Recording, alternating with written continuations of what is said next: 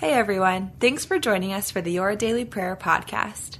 We hope these few moments of prayer and reflection are encouraging to you as you go about your day. To get all of our episodes straight to your phone during the week, just subscribe to this podcast on iTunes or wherever you listen to your podcasts. To find more prayers, devotional content, and blog posts, we would love for you to join us at iBelieve.com.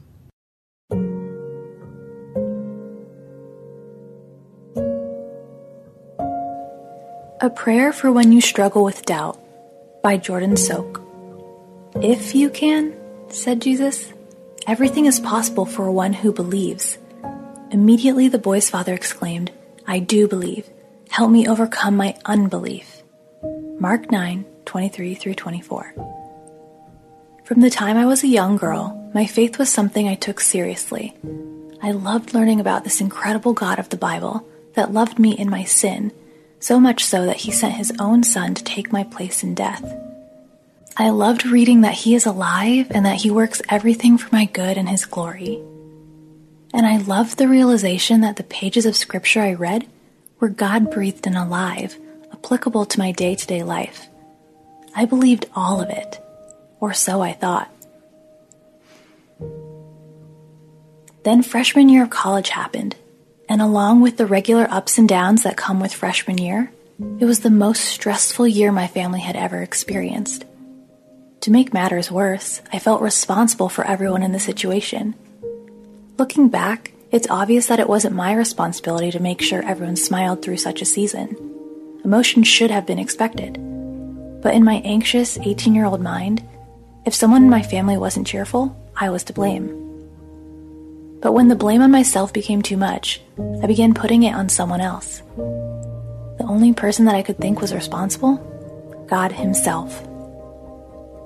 Tough seasons reveal what we really believe, and my tough season was revealing that everything I thought defined me wasn't real to me at all.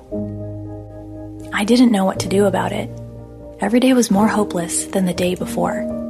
I was losing my faith, and in doing so, my identity. So what do you do when our head and our heart think differently? Ask God to teach us the truth. For anyone to truly know God and the truths of his word, God himself has to do work supernaturally in our hearts. Want to hear the great news? He wants to do that in us. God desires for us to know him and truly believe his word. All we have to do is ask. One of my favorite verses in the Bible is when a father brings his sick son to Jesus and asks him to drive out the evil spirit possessing him. The father asked Jesus to heal him by beginning the sentence, "If you can."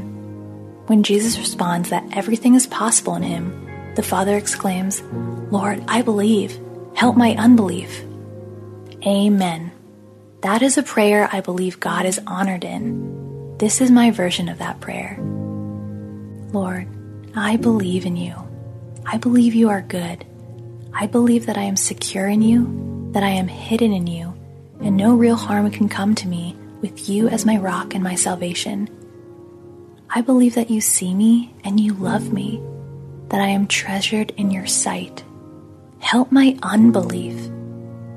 Help that head knowledge become heart knowledge, so that my actions reflect those truths and not the lies the enemy throws at me. Ask the Father to help you believe today. He desires that for you.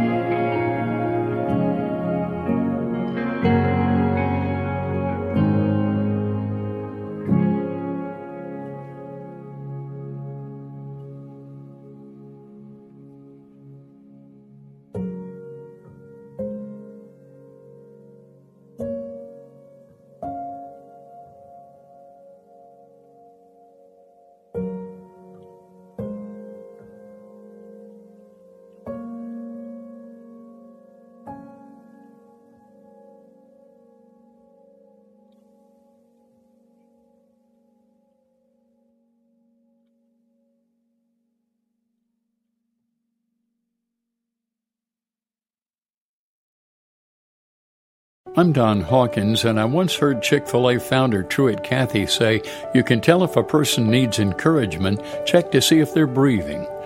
I'd like to invite you to my weekly podcast, Encouragement for You, featuring encouraging guests like Dr. Greg and Aaron Smalley, Dan Cathy, the late Dr. Frank Menrith, Josh McDowell, and more. To subscribe to my weekly Encouragement for You podcast, go to lifeaudio.com. That's lifeaudio.com.